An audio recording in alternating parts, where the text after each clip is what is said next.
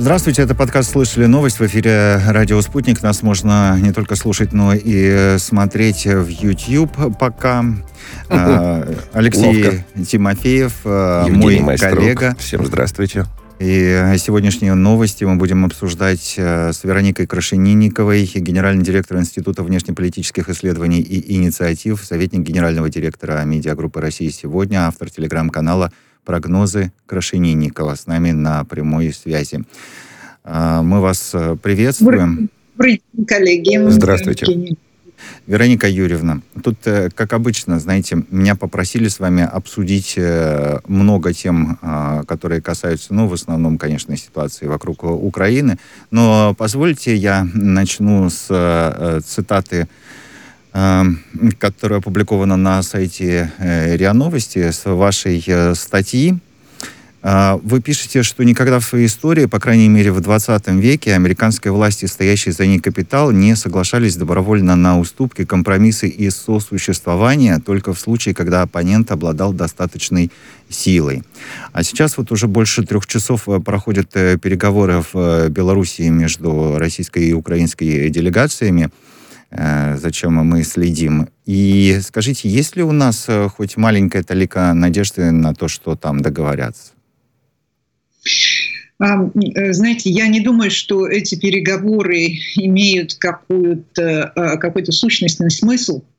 По всей вероятности, судя по составу переговорщиков, это лишь некая формальность, которую нужно было провести. Ну уж если украинская сторона а, предложила или попросила Россию провести переговоры, мы не можем отказать но мы понимаем, что, э, что э, ну, с теми, кто приехал э, с Украины, говорить особо не, не о чем.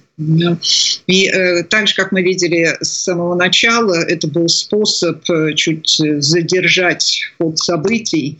А, так что не думаю, что нужно э, уделять слишком большое внимание вот этим текущим переговорам. К сожалению, они ничего не изменят. К сожалению, потому что э, ну, есть несколько аспектов в данной ситуации, которые э, мы, э, ну, я не знаю, по крайней мере для меня весьма неожиданно неожиданным. Э, что-то что здесь идет не так. Неизвестно, насколько глубоко было просчитана, была просчитана вся ситуация, на ситуация на Украине. И э, при том, что украинцев-то мы знаем, уж если мы э, э, объединяем разделенный народ, как говорил президент, то вроде бы мы должны разбираться в менталитете украинцев, и тем не менее э, в последние дни мы видим некоторые сюрпризы, которых не должно должно бы было быть. Э, во-вторых, много, э, э, много нового и весьма неожиданного приходит с Запада. И вряд ли те, кто готовили текущую ситуацию, рассчитывали на столь массированные, объединенные западные санкции. И на самом деле, ну давайте вот допустим, что российским военным удалось установить контроль над частью Украины. Мы не знаем, где проходит эта граница, но вот мы, скажем, контролируем восточную часть. Но это значит, что западную часть Украины контролирует уже даже не Киев, но Соединенные Штаты и НАТО. На, потому что столько оружия, которое сейчас будет влито в Украину, не получала ни одна страна НАТО. И мы таким образом соприкоснемся лицом к лицу с НАТО. Да? Раньше была некая буферная территория, а теперь мы будем э, видеть, э, наверное, даже без бинокля э, друг друга. Наши военные будут видеть. А что похоже будет происходить дальше. Вот ту территорию, западную территорию, которую Соединенные Штаты вместе с НАТО будут теперь иметь под полным контролем, эта территория была, будет использована вот уже абсолютно точно в качестве плацдарма для перманентных атак, я бы даже сказала, террористического характера на восточную часть Украины. А, э, Запад планирует сделать центром своих операций Львов, ну, естественным образом. И, э, между прочим, на Западе, в военных кругах, э, идет разговор о том, чтобы превратить превратить ситуацию в некое подобие сирийской. Они планируют развязать джихад имеется в виду террористическая борьба против э, востока Украины. Э, то есть ситуация достаточно серьезная. Ну, я не знаю, каким образом можно э, будет выходить из такой ситуации, но очень бы хотелось надеяться, что все это было просчитано, что где-то есть стратегические планы, и план А, и план Б, и план С, если требуется. А, потому что такая активная мобилизация Запада, ну, я, я не знаю, когда она происходила. Даже с Афганистаном так активно не боролись, столько оружия не посылали. Ни с Ираком, ни с Сирией. Но сейчас Запад объединился. В западных медиа Путин выглядит совершенным демоном, и они практически они поставили цель изображать его как, э, ну, я извиняюсь, Гитлера. Э, мне очень приятно это говорить. Э, вот, но именно таким он теперь выглядит для западного зрителя. И в этом случае все средства против Путина, против России, естественно, разрешены. А, так что, э, что касается санкций, ну, э, уже удивляет, собственно, и глубина, и масштаб, и тот факт, что они распространяются ну, вплоть до почтовых отправлений, уже не говоря о эм, санкциях на, на Банк России, э, а это финансовая система России, и достаточно заставить ее, так сказать, истекать кровью, а, и все остальное не будет работать. Эм, сегодня... Вероника Юрьевна, вот знаете, единственное, на что я бы обратил внимание, так сказать, я не знаю, разделите вы мою точку зрения или нет. Но вот э, то, что обращает на себя внимание, это что санкции вводятся не только там против Путина, а как президента России, его окружения. Ну, например, вот сегодня, ну, так сказать, эти частности, там, понятно, на них в рамках общей новой нормальности, сейчас такой термин появился, новая нормальность. Вот в рамках этой новой нормальности распространяются санкции, например, на частный, вот э, футбольный клуб «Спартак» попадает под санкции. Российские паралимпийцы, которые выступали под флагом ОКР, да, даже не национальным, они тоже попадают под санкции. Банки, в том числе частные, а, они тоже попадают под санкции. В общем, это действительно все позволяет задуматься, что это противостояние Запада и России не, ну, то есть не, не, не Путина, не государства, не власти, а всех. А, разделяете ли вы этот тезис? И, собственно... А вот, пожалуйста, да, то есть э, можно проиллюстрировать. Э, председатели хоккейных федераций Швеции, Финляндии и Чехии приняли да. решение не приглашать сборную России на этапы Евротура. Да, все, что имеет отношение к России, подвергается санкциям. То же самое, вот вчера и сегодня из Нью-Йорка э, поступили новости о том, что Карнеги Холл, по-моему, это крупнейший концертный зал, э, в Нью-Йорке отменяет концерты Валерия Гергиева. Uh-huh. То есть все, что связано с Россией, даже величайшие звезды, и я знаю, какой фантастической репутацией обладает э, Валерий Гергиев в мире, на него ему поклоняются как Богу, честное слово, вот, вот, э, музыкальные круги во всем мире. Но даже и на него эти санкции распространяются. Но и на простых граждан, да, которые там, не смогут получать посылки, э, не смогут заказывать, я не знаю, уже все привыкли заказывать рассказывать где-то по всему миру, что необходимо купить, но даже такие мелочи не будут проходить. Понятно, что это мелочи, понятно, что есть гораздо более серьезные, серьезный ущерб экономический, уж тем более э, военный, когда, э, собственно, э, жертвы, э, жертвы, я точно не знаю сколько, но достаточно серьезные, видимо, э, есть, и э, можно только скорбить по каждому погибшему. Но, но знаете, я вот э, как печально это не осознавать, вот это расхожее выражение, э, которое существовало на Западе и транслировалось там в фильмах, э, в сериалах, иногда в несколько в таком в ироничном смысле, плохие русские bad Russians, да, плохие русские да. или злые да. русские. Что, в общем, в каком-то смысле проведением э, военной специальной операции и вот этой реакцией э, западной, да, в том числе информационной, э, мы подтвердили эту репутацию. И легко ли будет, и что, на ваш взгляд, можно сделать для того, чтобы, так сказать, донести свою правду донести свою правду, вот свою точку зрения, точку зрения России Если до западного пользователя. Да, при, при условии да. закрытия арти, спутника и так далее. Ну, смотрите, Арти «Спутник» работает уже сколько лет. На юбилее Арти отмечал не так давно. И, казалось бы, э, э, должны быть уже результаты. И, и наверное, результаты-то и были, потому что на протяжении последних 20 лет российские медиа, российский бизнес, ну, большая часть российской экономики старательно встраивалась ну, в мировую экономику. И действительно очень многое получалось. Знаете, какие успешные крупные события были проведены, Олимпиада в Сочи, чемпионат мира по футболу и, и, и множество других э, событий. И, и Россия действительно стала э, одним из самых интересных направлений для туризма. И если бы не пандемия, то все бы это так и было. Но э, сейчас все это вот одним разом будет стерто. И стерто даже, знаете, не на несколько месяцев, несколько лет, а может быть и на поколение. Э, вот такие вещи. Понятно, что всегда где-то в европейцев, американцы сидит, ах, эти bad Russians. Но, но э, за последние 20-30 лет отношение существенно изменилось.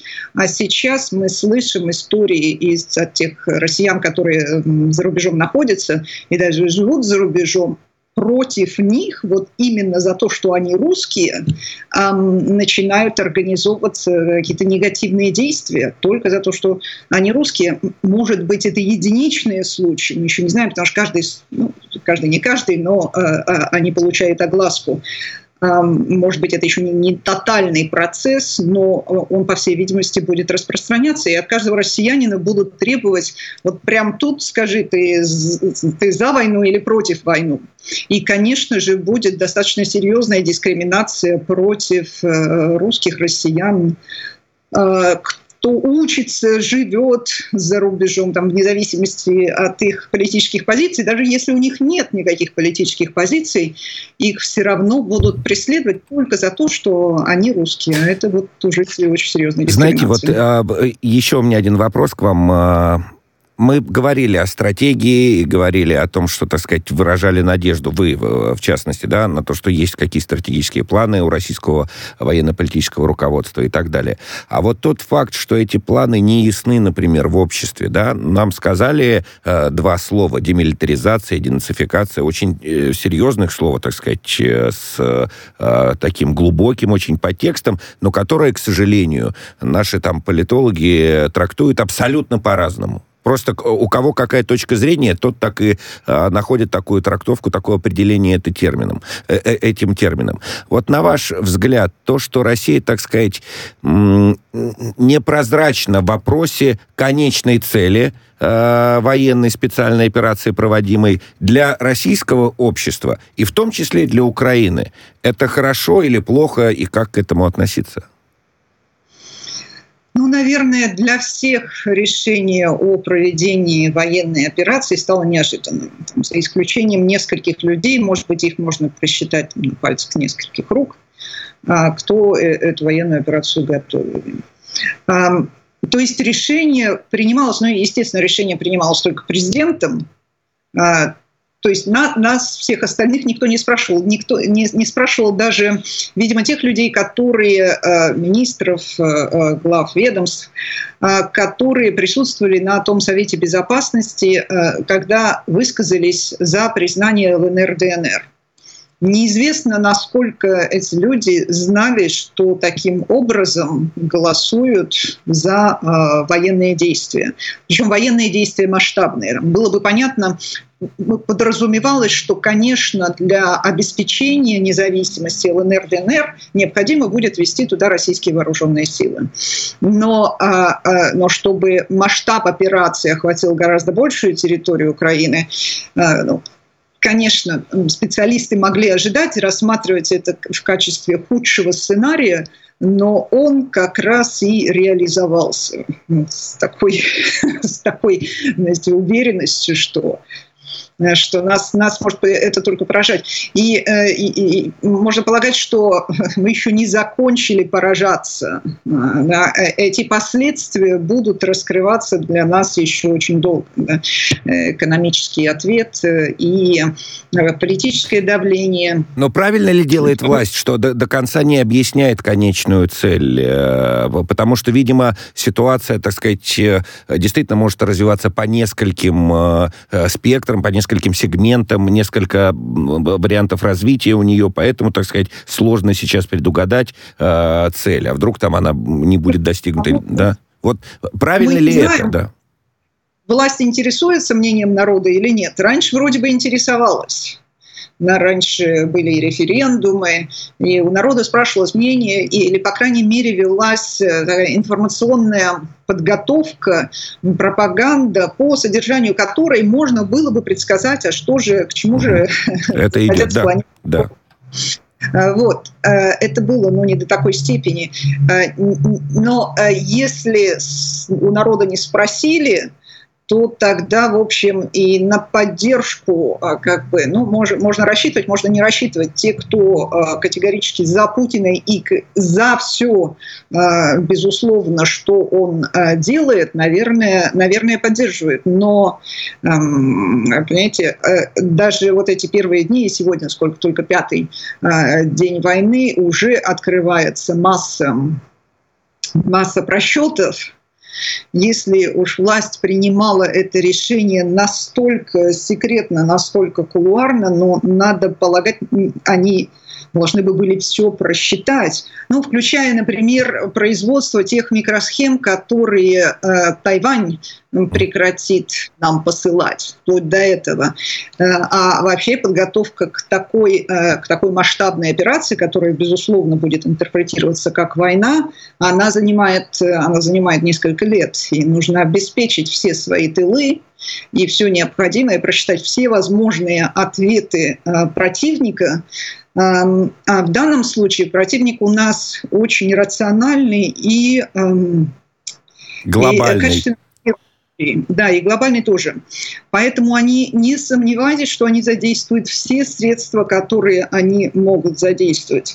И э, более того, если бы каким-то чудом, ну чудес не бывает, а, а операция бы прекратилась сейчас, эти санкции не были бы ни в коем случае отменены. Понимаете, теперь цель становится э, убрать Путина из власти, и другой цели у Запада нет. А, а вот как мы с вами говорили, эти санкции распространяются и на простых людей, которые, может, и отношения к политике не имеют. Э, ну, на простых и на менее простых. Вот говорили, что на простых э, не будет распространяться. Знаете, наши санкции будут направлены только на политические элиты, они не затронут или в меньшей степени затронут. Мы же помним эти э, мантры. Оказалось, э, что неправду нам говорили. Ну вот, э, возвращаясь к разговору самый э, значимый для э, людей, которые живут от зарплаты на, до зарплаты на очень скромную зарплату, угу. э, будет решение цен. Да. И это те люди почувствуют, это для большинства, подавляющего большинства россиян, а когда у тебя зарплата 15-18 тысяч рублей, а еще цены повысятся на 30, э, ну, судя по тому, что сейчас выходит, 30-40%, ну и, и как? И что. А при этом нужно будет расходовать, э, тратить э, деньги на серьезную военную операцию, затем на помощь э, Донецку и Луганску. И, конечно, это все надо делать. И, конечно, очень хорошо, что люди спасены. Вопрос в том, а какой способ спасения был бы самым оптимальным, и э, э, необходимость просчета всех последствий такого решения. Возвращаясь к началу нашего разговора, то НАТО пока не НАТО, но Европейский Союз. Вы, наверное, слышали о том, что премьер-министр Чехии Фиала сказал, что поддерживает обращение Украины уже о ее досрочном, ой, простите, о ее срочном приеме в состав Евросоюза. И Зеленский обратился, как бы, да. Досрочным, досрочным, да. Э, Зеленский обратился в э, понедельник к Евросоюзу и немедленном принятии Украины по специальной э, процедуре. А, насколько это возможно? И, может быть, это и есть окончание конфликта. Вот э, принимают Украину в Евросоюз, и все, и закончили на этом э, все спецоперации против друг друга.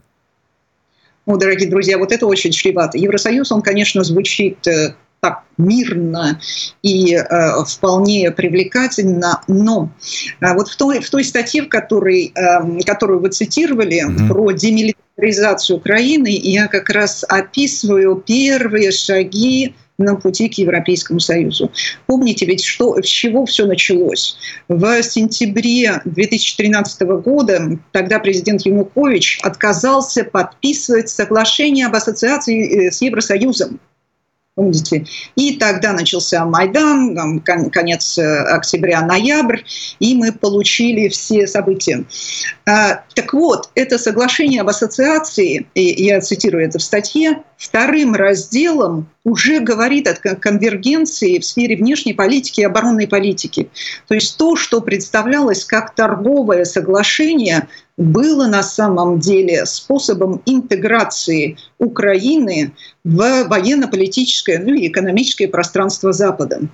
А, так вот, э, после Майдана, когда к власти пришли э, Яценюк и компания, премьер-министр Яценюк первым делом уже в марте 2014 года подписал политическую составляющую этого соглашения.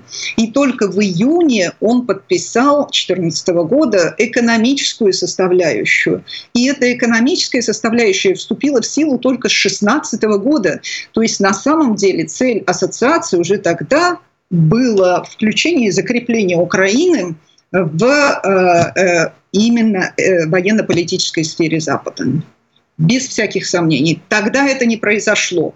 Но э, тогда был вооруженный государственный переворот. Ну и все, что мы с вами наблюдали на протяжении последующих лет э, с 2014 года. То есть без сомнения, э, вот то, что говорил и президент Путин о стремлении интегрировать Украину э, э, занять Украину как военный плацдарм, это все совершенно так и только так.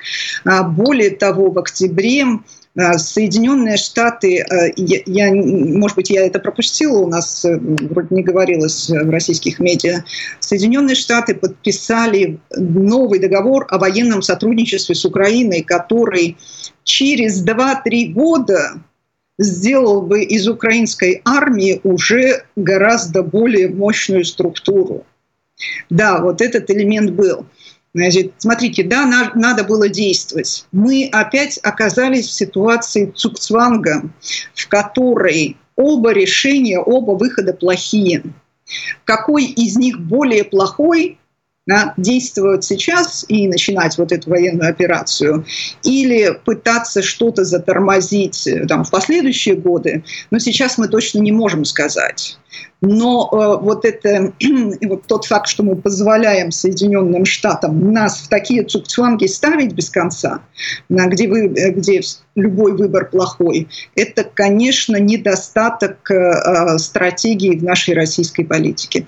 Ну, э, слушайте, а, о чем говорить, если после 2004 года да, оранжевая революция приходит, уже тогда э, приходят к власти элементы ультраправых сил и те неонации, идеологические, по крайней мере, которые э, тогда присутствовали. А Катерина Чумаченко, Ющенко э, родилась в Чикаго в 1966 году и росла в семье украинских коллаборационистов со всей идеологией, которая подразумевает. Она, она была уже в пять лет э, она читала стишки, стоя на стульчике, бедная девочка, о, о ужасных жидах и москалях она была воспитана в этой среде, и вот такие люди и, и там, в определенный момент э, в самолете Катерина Ющенко, Катерина Чумаченко познакомилась с Виктором Ющенко и стала первой леди. Э, но девушка еще в 22 года работала уже в Белом доме. Но что мы с российской стороны делали с 2004 по 2014 год? Какая была наша политика в отношении Украины, кроме продажи газа и э, какого-то распределения вот этих активов э, среди узкого круга лиц. У нас была политика или нет? Уж если, э, э, да, если мы такой братский народ, ну, Россия должна была с Украиной работать. То, что Соединенные Штаты очень много делали в направлении Украины, столько-то миллионов в день они тратили, даже в день, без сомнения, вы рассчитываете на противника, что он будет очень квалифицированно делать свою часть но где же наша часть была? Ну и вот ситуации, в результате мы получили ситуацию 2014 года. И дальше все пошло как пошло. Как, как пошло. Да, как да. идет, я бы даже сказал. А, Вероника Юрьевна, сейчас, с вашего позволения, в эфире радио «Спутник» должны, должен прозвучать э, выпуск новостей. И через три с половиной э, минуты в нашем эфире продолжим обсуждать э, ситуацию, которая сложилась вокруг Украины, да и вокруг России, я бы сказал. Вероника Крашенинникова, генеральный директор Института внешнеполитических исследований и инициатив с нами на прямой связи. Встретимся через три минуты.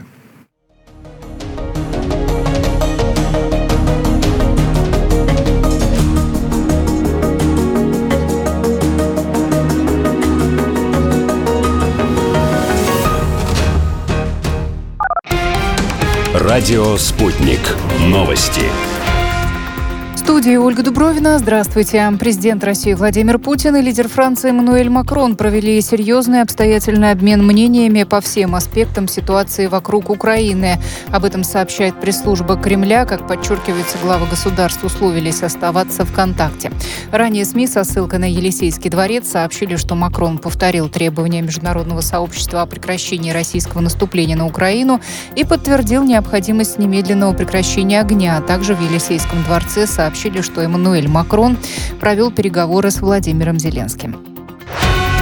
Евросоюз намерен увеличить военную поддержку Украине. С этим согласны все его государства-члены, заявил журналистам глава дипломатии ЕС Жозеп Барель по итогам неформальной видеоконференции глав Минобороны. Украинские войска нуждаются в боеприпасах, медикаментах, оборонительном вооружении, заявил Барель. ЕС сегодня официально закрепил решение выделить 450 миллионов евро для оказания помощи вооруженным силам Украины и предоставить еще 50 миллионов евро для поставки нелетального огнестрельного оружия. Еще об одном заявлении главы дипломатии ЕС Жозеп Барель сообщил СМИ, что Евросоюз не запрещал министру иностранных дел России Сергею Лаврову лететь на заседание Совета ООН по правам человека в Женеве. Мы не заходили настолько далеко, заявил дипломат журналистам. Ранее в МИД России сообщили, что обращение к секретариату ООН по этому вопросу не принесло результатов, и руководство организации оказалось неспособным обеспечить участие российской делегации в совещании визит главы МИД России Сергея Лаврова планировался на 1 марта. А министр должен был выступить на 49-й сессии СПЧ. Генеральный секретарь НАТО Иэн Столтенберг исключил возможность введения бесполетной зоны над Украиной. Как отметил глава Альянса, у него нет намерения входить на Украину ни на земле, ни в воздушном пространстве. На НАТО лежит ответственность за то, чтобы конфликт не вышел из-под контроля, а, добавил Иэнс Столтенберг. Гражданам Украины, Донецкой и Луганской народных республик в России помогут получить патенты на работу, вид на жительство и гражданство в кратчайшие сроки. Об этом сообщается в телеграм-канале МВД. Отмечается, что в связи с закрытием пунктов пропуска на границе с Украиной территориальные органы МВД России ориентированы на помощь гражданам Украины, ДНР и ЛНР. Сборной России по хоккею запретили участвовать в оставшихся этапах Евротура. Это решение приняли председатели хоккейных федераций Швеции, Финляндии и Чехии. Мера распространяется на мужскую и женскую сборные. Следующий выпуск новостей на радио «Спутник» через полчаса.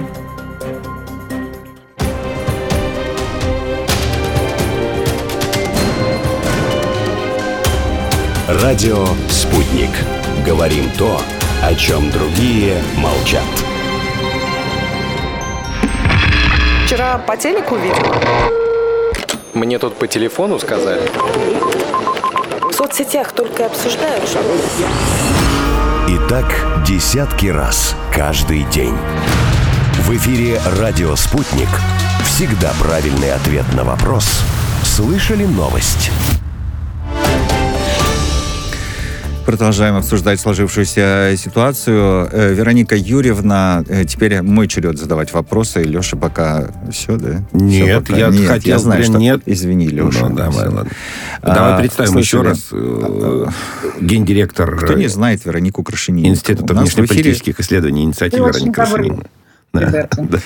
Э, Вероника Юрьевна, знаете, давайте по-честному скажем, мы тут э, в редакции э, несколько человек эм, так прямо отреагировали на минувшей неделе, когда стало известно о том, что Россия не будет выступать на конкурсе Евровидения, сказали, Хорошо, что не будет, ну, потому что кто бы туда ни поехал, им бы пришлось очень непросто с психологической точки зрения. И в связи с этим, конечно же, не могу вас э, не спросить по поводу э, начинающейся 4 марта Паралимпиады. Понятно, что это Китайская Народная Республика, и, конечно, китайцы э, сделают все от них возможное, чтобы не произошло э, провокаций, но тем не менее. Вот э, сейчас МОК выступил там откуда-то поисключать, да, сказали, что... Рекомендовали. Э, рекомендовали выступать э, командам России и Белоруссии не под национальными флагами, а под э, какими-то нейтральными. Я вот думаю, ну, а как же наши ребята туда поедут э, в Пекин? Может быть, взять паузу какую-то? Знаете, хорошо, что это происходит в Пекине. Угу. Этот факт дает шансы на то, что э, Паралимпиада ну, пройдет как-то нормально для наших спортсменов. Ну, а что, э, собственно, они уже не первый раз выступают без э, флага, без гимна, и э, ладно бы это.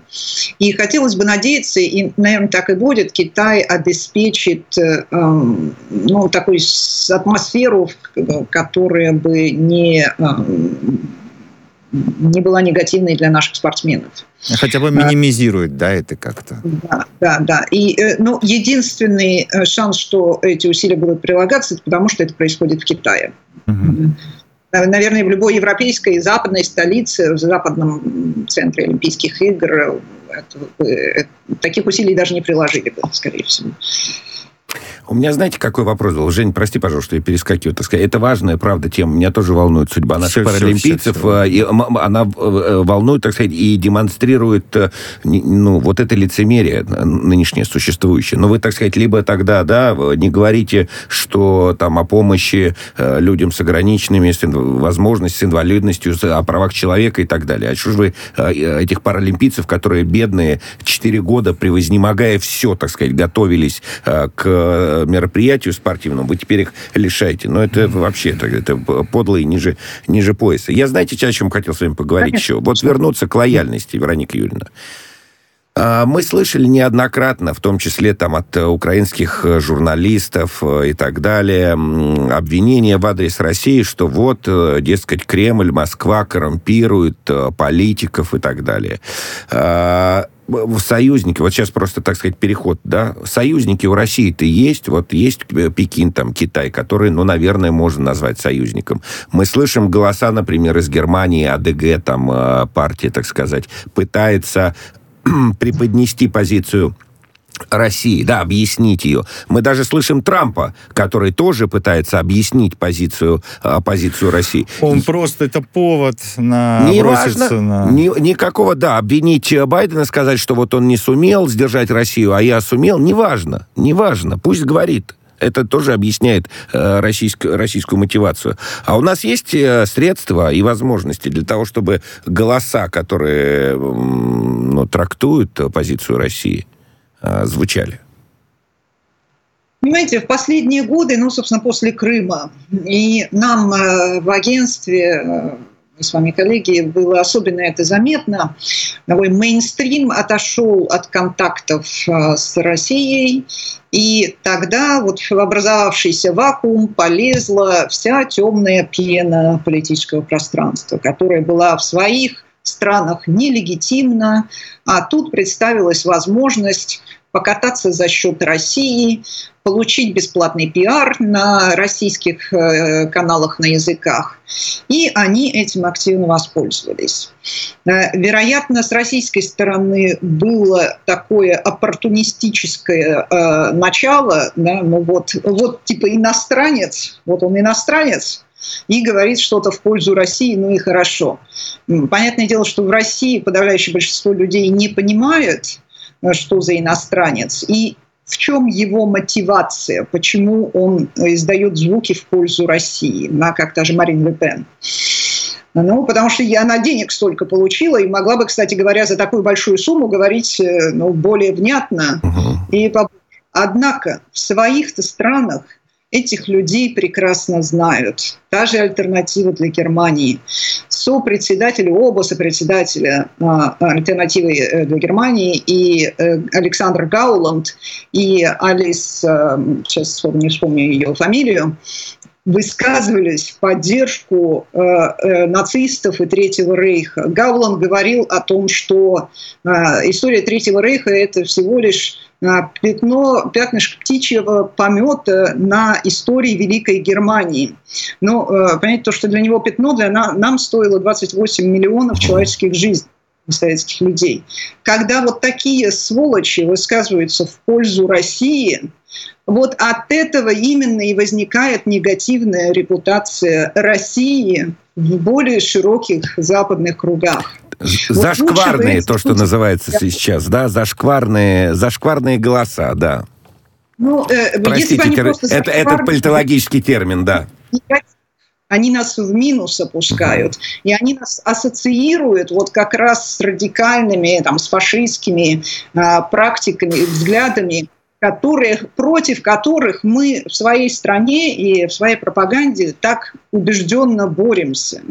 Понимаете? А вот эта неразборчивость в связях, она нанесла очень большой урон репутации России. Потом нам было чрезвычайно сложно, это я, я каждый день испытывала эту проблему, э, пригласить, публично выступать нормальных э, европейских, американских экспертов, которые просто не хотели, естественно, не сидеть за одним столом, ни даже упоминаться как э, сторонники России, если Россию поддерживает какая-нибудь э, Люпен э, или альтернатива для Германии. Хотя люди а, были а, очень даже а, пророссийские, толковые из академических кругов, хорошо знающие историю, люди конструктивные. Но общаясь э, с э, вот этими э, ультраправыми европейскими, американскими, мы лишили себя поддержки конструктивных, качественных людей. Это, вот это, этим самым мы выстрелили себе в ногу. Мы еще успеем обсудить с вами историю, опять же, простых людей, о которых я все время вот э, пытаюсь э, говорить. Смотрите, свыше 150 тысяч э, туристов за рубежом застряли. А, проблемы с вылетом, а, это все из-за санкций, да, Европа, Карибские страны, США, ну, в том числе там с Мадейры, там, мы знаем, самолет э, летел э, с португальского острова и вынужден был вернуться. А, так-то я все понимаю, санкции, антисанкции. На Нью-Йорку развернулся и вынужден был вернуться обратно в Москву. Ну, 150 тысяч... Длинные я к тому, что 150 тысяч э, человек как-то надо вернуть э, на родину. А, я там хорошо, европейцы говорят э, санкции, наши говорят антисанкции, но что с европейцами никак не договориться? То есть, ну, странно, ну что, они теперь пешком оттуда пойдут или, не знаю, на веслах поплывут? Или это вообще никого не волнует? Просто мы вот такие вот все против Путина, и поэтому ну, все, и делайте, что хотите. Слушайте, ну, Путин принял вот такое решение. Еще раз повторю, что будем надеяться. И это тоже было просчитано. И план для ответа на такую ситуацию тоже есть. И каким-то образом эти 150 тысяч, большое число, между прочим, россиян, будут доставлены обратно.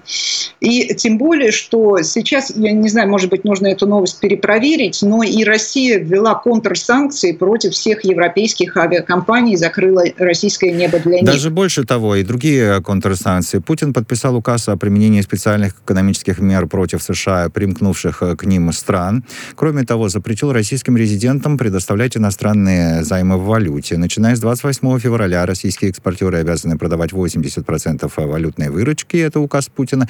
И с 1 марта Путин запретил зачисление резидентами России иностранной валюты на свои счета или вклады в зарубежных банках. Ну вот э, это срочное сообщение, которое сейчас это приходит. надо перечитать, чтобы осмыслить. Да? Жизнь простой не была и не будет. Легко не жили и, и не и надо нечего начинать. Слушайте, но э, у нас минута остается, Вероника Юрьевна. Ну, хоть какой-то оптимизм у вас есть? Ну вот и в отношении чего? Вот, ну, что позволяет вам не падать духом? А, ну, народ у нас сильный, народ адаптируется и сообразит, как действовать в такой ситуации. Но зачем, собственно, на свой собственный на свой народ такие испытания заново накладывать. А, э, э, это, это очень печально. А, хотелось бы надеяться, что даже если планов подготовительных не было, сейчас весь аппарат безопасности, все правительство, как мобилизуется, как начнет думать, и построит оно экономику еще краше прежней. Потому что эта экономика, которую строили предыдущие 20 да. лет, она ага. будет до основания практически демонтирована. Потому что эта экономика встраивалась в глобальный мир и, в общем, очень неплохо встраивалась. А, а, со своими проблемами. Вероника. Юрьевна, еще обязательно с вами встретимся. Спасибо вам. Генеральный директор Института внешнеполитических политических исследований и инициатив, автор телеграм-канала «Прогнозы» Крашенинникова была на прямой связи со студией «Радио Спутник».